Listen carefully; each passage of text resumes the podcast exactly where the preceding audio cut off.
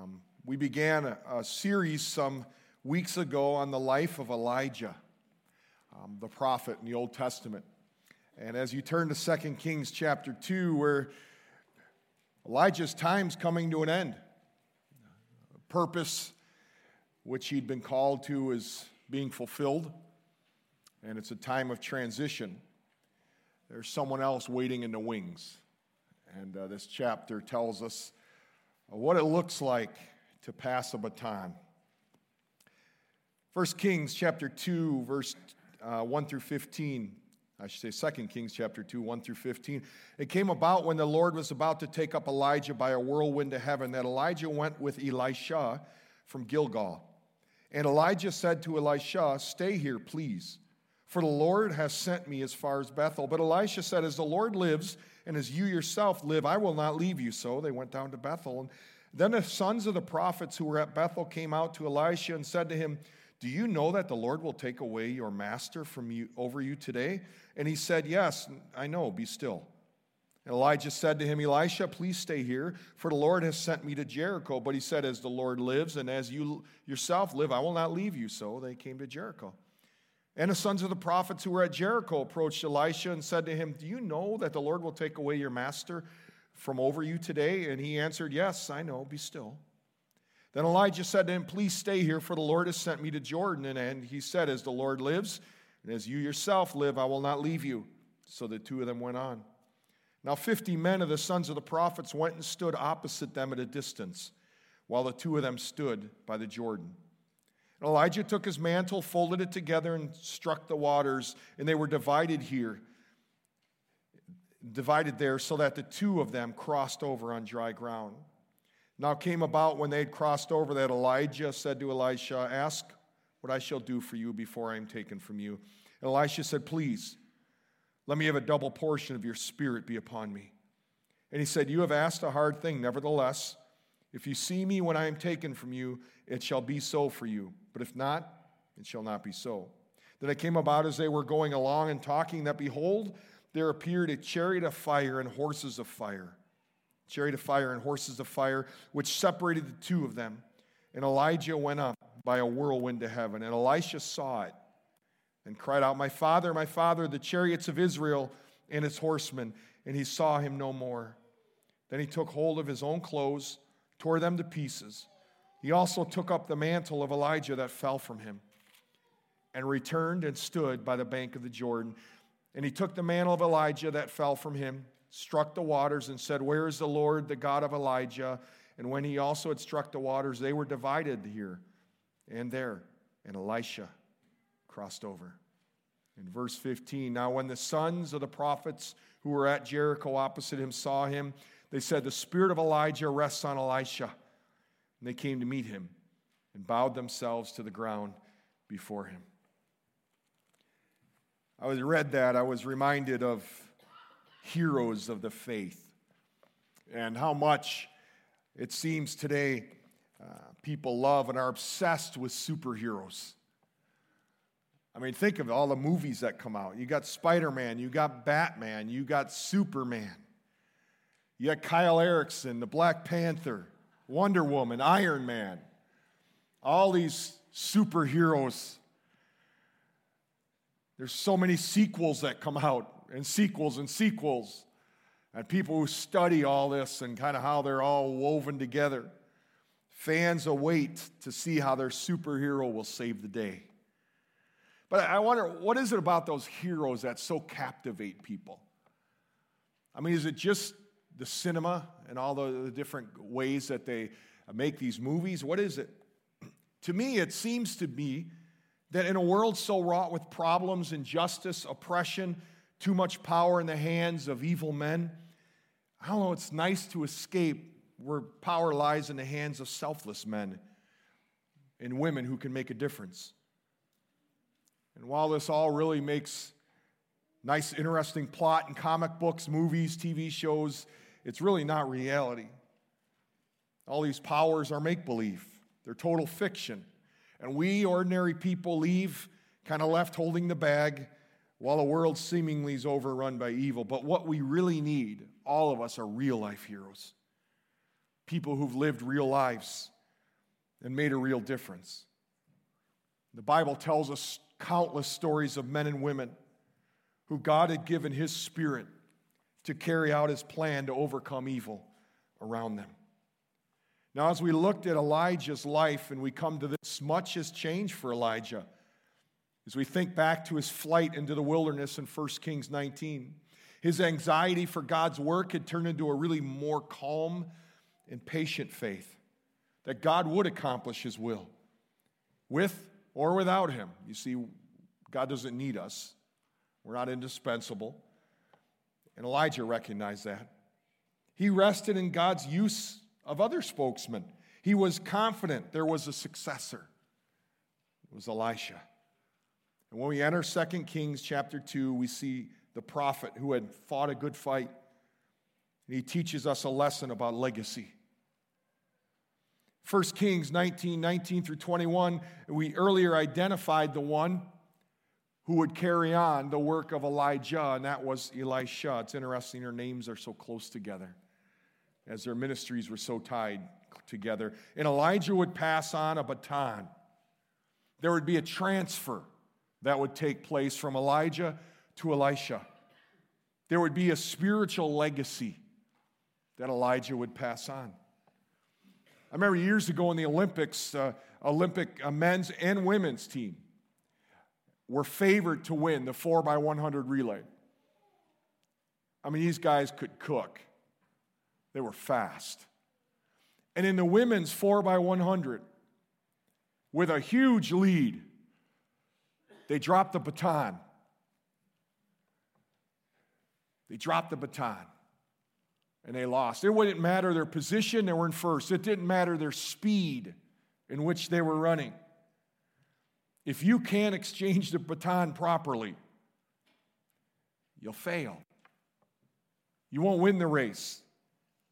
We have many today who've dropped the baton of legacy. Some have no idea that they even have a baton to pass on, much less how to do it. We live in a world so steeped in selfishness. They think and act like they'll be on earth forever and they'll never consider what they'll pass on. Legacy is the baton. It's what you will transfer. It's what you leave behind. It's what someone else has to show because you showed up. It's your legacy. What are you passing on? I was thought of Psalm seventy-one eighteen. We read these words. And even when I am old and gray, the psalmist says, "O God, do not forsake me until I declare thy strength to this generation and thy power to all who are to come." The generation behind you can pick up and be more effective and more impacting than you because you were concerned about what you left behind. That's important. It's incredibly important. We understand that. Legacy's the baton. Elijah shows us in this text, amazingly, as we're going to look at here, how to pass the baton well and to consider what we'll leave behind. As I thought about that, I asked myself and I ask you, how much of God will you pass on? I mean, how much of God showed up in your life that your kids, starting there is where it all starts, in your home, and others around you will see. How much of God are you passing on? Now in First Kings nineteen, nineteen through twenty-one, we see Elijah who's making preparations for Elisha. He made preparations for his legacy. God had called Elijah to prepare his mentor, mentoree, I should say. We often solely consider a financial legacy. Many will sit down and put a will together. They'll put an inheritance together. And they'll say, I divide up everything to my children, and they can have this. And so we're very mindful of an inheritance, passing on material things. But I wonder if you sat down and thought, even more importantly, what will I pass on spiritually? To be frankly honest, it really doesn't matter what you pass on financially if you've passed on nothing spiritually. You might as well throw it away, unless you have a spiritual legacy, because that's what really matters. That's what will get your kids through. That's what will get those who observe your life. If you're going to leave a legacy, you might need to kiss some things goodbye. We see it in First Kings nineteen. I want you to read these very significant verses. First Kings nineteen. nineteen says, "So he departed from there, Elijah, and found Elisha, the son of Shaphath, while he was plowing with twelve pairs of oxen before him, and he was and he with the twelfth. And Elijah passed over to him, threw his mantle on him," and notice verse twenty, "and he left the oxen and ran after Elijah and said, 'Please let me kiss my father and my mother, then I will follow you.' And he said to him, 'Go back, for what have I done?' And so he returned. He kissed his oxen goodbye. He said goodbye. There's some things you may need to kiss goodbye to leave a legacy. Maybe not necessarily bad things, but things you might be too enamored with that are preventing you from leaving a spiritual legacy. Because you and I can't have it all. And there's some things you might need to kiss goodbye, some good things, in order to leave a legacy of faith. You can't leave a legacy with a child unless you spend time with them. You might need to kiss some things goodbye. You can't leave a legacy if you're not in the Word, maybe with other people like Dan has been doing. Maybe a neighbor God's put next to you, or somebody God has brought and allowed you to pour into their life. There might be some things you need to kiss goodbye to be able to leave a spiritual legacy. You know, it's an interesting dynamic at a wedding. When a groom and uh, or the bride comes down the aisle, and the groom, I always love when the groom uh, meets her there, and um, the couple, they come down and they kiss dad and mom and basically say, "I gotta go," to a new spouse. But what if the mom shouted, "Don't go, don't do it"? She'd be missing the point. The reason is you, we raise our children so that they will go. We prepare them so that they will go. And the way we best prepare them is by leaving a legacy, so they in turn will leave, leave a legacy. Will people remember you in such a way that they remember that there was eternity tied to how you lived? You see, a real legacy has something tied to eternity. It's not just that you were a nice person or had a nice job or had a nice car or some of these things, but that you loved God and you walked with Him and you valued the things that were eternal. You were willing to serve God and you were concerned about a baton to pass on. And what would make up that baton? My wife and I are heading to Wisconsin later today. A friend of ours suddenly passed away last week of a heart attack. He was young like me, and uh, he was a dear brother. I'd served, he was an elder, I'd served with him many years. His, his children um, are precious to us, especially his one daughter, um, who we've been able to pour into her life, and just a, a precious young lady. And, uh, and and Bob loved the Lord, and his daughter had, had posted something uh, which was really neat about the impact Dad had on her life and how he passed on Jesus and how he passed on spiritual things, things that were tied to eternity. It'll be joy to go to this funeral because it's about a man who passed a baton on, who left a legacy. How do we do that? Well, Second Kings two gives us some really significant things. I don't have a lot of time, but I want to I want to zoom in on them. Because in Second Kings, there are four locations highlighted that tell us much about this transfer. You see, these places are places of meaning. Let's follow along. Let's, let's look at this. Second Kings two. Came about, or verse one, it came about when the Lord was about to take up Elijah by a whirlwind to heaven, that Elijah went with Elisha from Gilgal. Gilgal. It's important to know what happened at these locations so we can know why they went to these places. They were aware of the significance of the history of Gilgal. And each of these locations had a school. That's why we read about sons of the prophets. They were training institutions. We would maybe say they're like seminaries. And so at each of these places, there were sons of prophets, people learning and growing, developing. This was a new generation that was being developed. Sons of the prophets showed up, and they interact with Elijah and Elisha. But why train in Gilgal? Well, Joshua four, nineteen to twenty-four, just make a note of that and look it up. But it's a commemoration of crossing the Jordan into the promised land. You see, Gilgal was a place where God removed the shame and reproach of Israel. Gilgal was a place of new beginnings. Gilgal was a place where you could start over, where God could give a new start.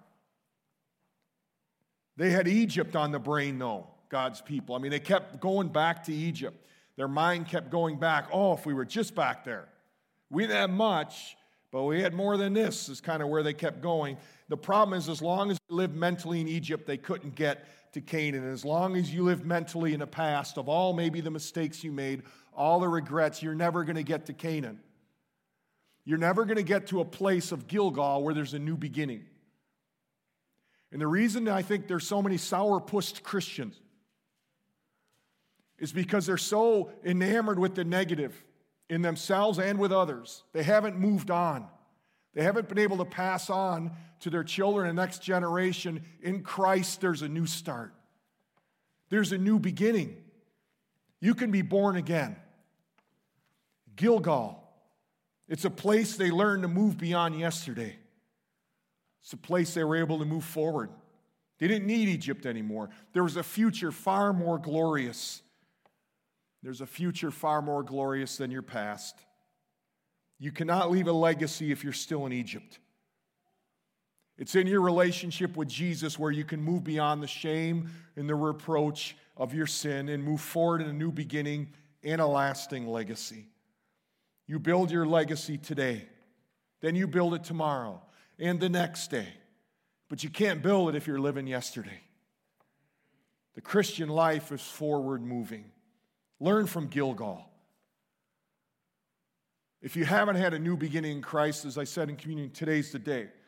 If you have had a new beginning in Christ, then live in the reality of that new life. Move forward. You can't leave a legacy if you don't. But there's another location that tells us how to leave a legacy. Read it in verse two through four. And Elijah said to Elisha, "Stay here, please, for the Lord has sent me as far as Bethel." Notice the tests Elijah gives Elisha. "You going to pick up this baton? You stay here." Elisha says, "Ain't going to happen. I want this baton. I want, I'm going to, I'm going to take it." And he doesn't want to drop it. But Elisha said, "As the Lord lives and, and as you yourself live, I will not leave you." So they went down to Bethel. Bethel means house of God. Abraham had built altars there. But it was his grandson who had the most awesome experience we read about in Genesis twenty-eight, Jacob. He wrestled with an angel in prayer. He set up an altar there. Because Jacob was a changed man. Jacob was a deceiver. But he was changed because he finally surrendered. And God transformed him. And he had a name change at Bethel. He became Israel. You see, to leave a godly legacy, you'll need to experience ongoing transformation where you become more like Jesus, where there's a name change. It's not just Matt. It's Matt in Christ.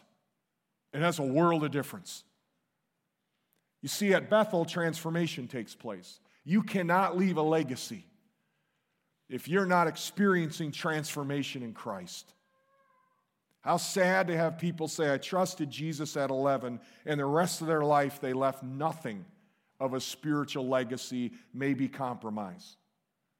And that's not much, if anything. To leave a godly legacy, you and I need to experience an ongoing transformation. Jacob was a deceiver, but at Bethel, he was transformed. So he could use Bethel as a perfect example of transformation. It's the place we resolve to trust God fully. It's a place we let God change us. You want to pass on a baton of a godly legacy? Resolve to fully trust God to change you. Learn from Bethel. It's a place of prayer, place of transformation. Verse four says they went to Jericho.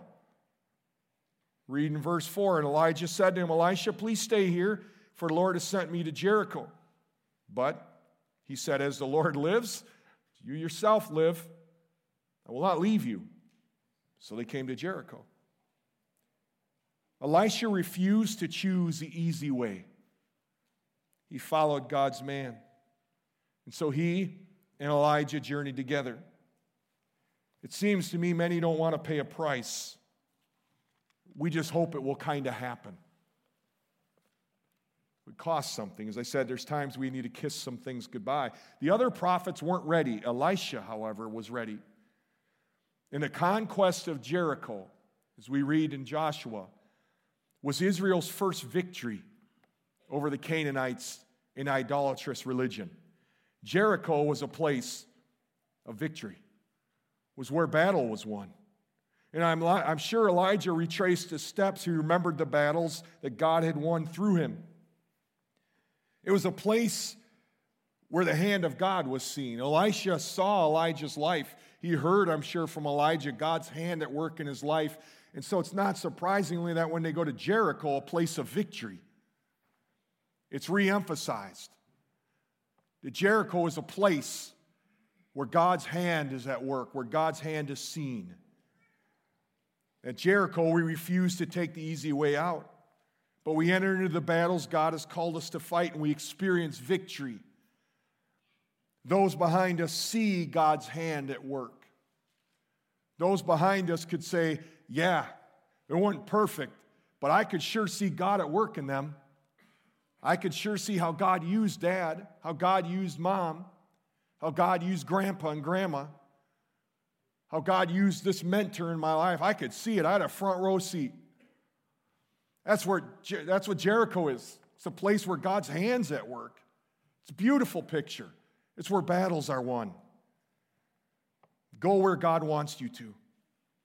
Fight the battles he calls you to fight. You'll pass on a life, a legacy of victory. Oh, but they're not done. There's another place. Verses six through eleven tell us they go to the Jordan, and there's a lengthy description of what takes place there. God opened the Jordan so Israel could cross over. We read about that earlier.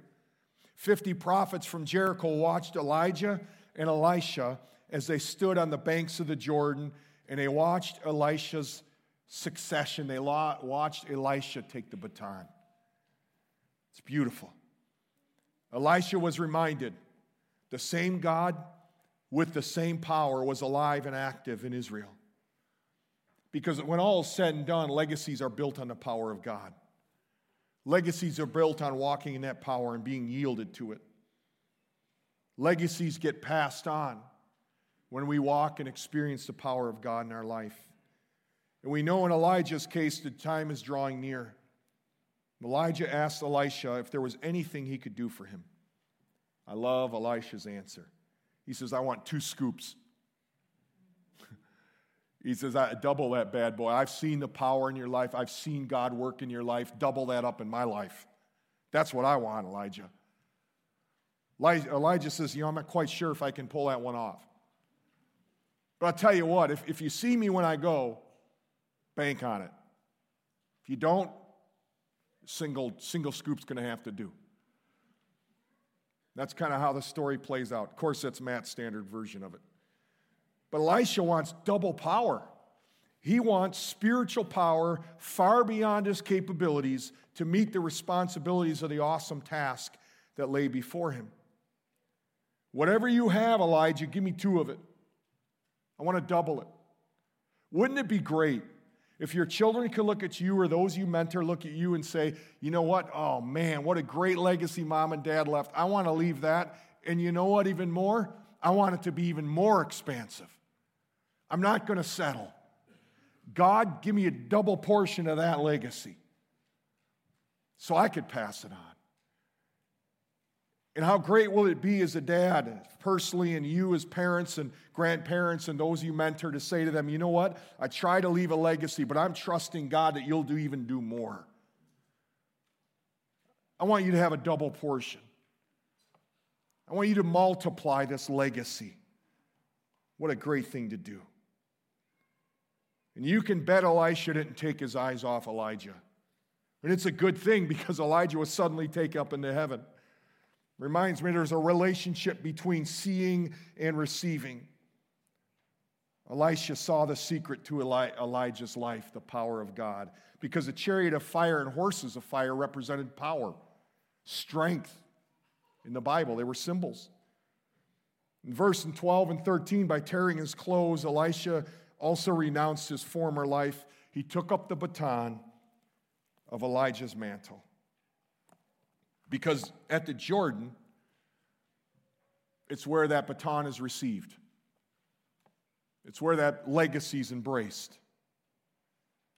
It's where we say, I got the mantle, I got the legacy, but I want to know if I got the power. I got the position, I might have the speed, but that doesn't mean you're going to hang on to the baton. It's the power of God at work in us that allows you and I to take that legacy and to live it out. Exit Elijah, enter Elisha. That's what we're reading. Now you're like, hey, that's good stuff. Good Old Testament. It's like Daryl was sharing about the Old Testament. Kind of as a young people, you're like, well, what good is it and what's in there? That's a good question. What does this mean to us? This is kind of neat to read about this encounter, but what does it mean? Two significant questions come out of this. Young and old alike need to ask these. Who will you pass the baton to? First question. Who are you going to pass it to? Dads and moms, you better start at home. Model Christ-likeness. Talk about the things that matter. That, that's how they pick up stuff. Hopefully they watch you invest in things that matter. Do they see you in the Word? They see you praying. Do you see you speaking into other people's lives and bringing encouragement? What do they see? But you need to understand and ask, who am I going to pass the baton, the baton on to? As I asked that question of myself, I thought of a man named Terry and Jason and a couple other people that God has allowed me to uh, come alongside over the years, and, and I watch them serving God now, and I, I rejoice that I got a little time with them and still keep in touch with them. Who will you be- pass the baton on to? Identify in your mind their faces.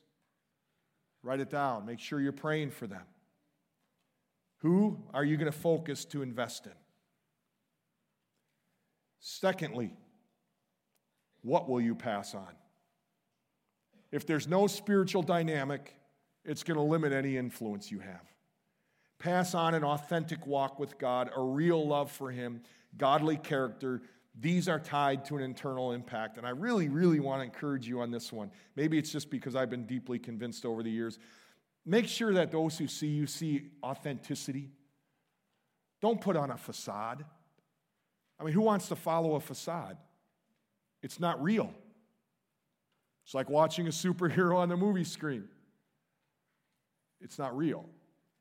Make sure your kids see authenticity. That means mistakes. You're going to need to apologize to them. Help them to see the full picture of what it's like. Make sure you share stuff when you drop the ball. I got a lot of ammunition there. It's okay to share that. But let them see how you claim forgiveness and how you move forward. Like the lesson at Gilgal. It doesn't just happen. It's intentional. At Gilgal, we move beyond yesterday to a new beginning. In Bethel, it's a place where character's transformed, where you and I cooperate with the Holy Spirit at work in our life. Jericho's a place of victory where you don't take the easy way. You pay the price necessary for God's hand to work in your life. It's a place of victory.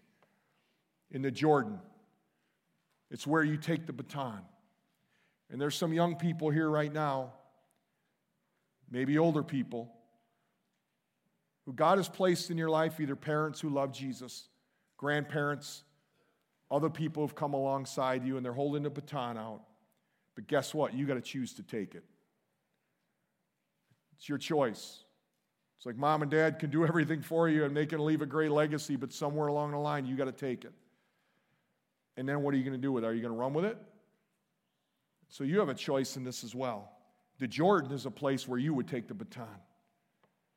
Don't drop it. Let the transfer come that you too could leave a godly legacy. Elijah closes his life out with a great challenge, and it's a lesson of legacy. Might we take it seriously? Every single day of our life, might we be mindful? What are we passing on? Or am I receiving the baton, and am I going to run with it? Wherever situation you're in, this text has a lot to challenge us with. Let me pray for you. Lord, I got to believe that sitting here are those who say, I really want to leave a godly legacy. And some here, I know, when they think in their mind, there's, there's many mistakes and regrets they've made, and maybe some thoughts that come in their mind like, I can't, I've blown it. God, take them to Gilgal. Take them to the place of a new beginning. That it's never too late to have a new start. Lord, help them to know that. Help each of us to cooperate with your Spirit that we would be increasingly transformed into your image. Take us to Bethel. And God, help us to pay the price, to see your hand at work. Lord, help us to pay the price, to see victory on a regular basis take place in our life. God, take us to Jericho. And Lord, young and old alike, when the baton and the legacy is being held, take us to Jordan, where we receive it and commit to running that race and running it to win. And Lord, might the end result of our time this morning would be you'd be glorified and your kingdom expanded as we commit to running this race to win and handing off a legacy that would continue to impact your kingdom. And as Elijah discovered and Elisha discovered, none of this is possible without your power. So we pray it in Jesus' name. Amen.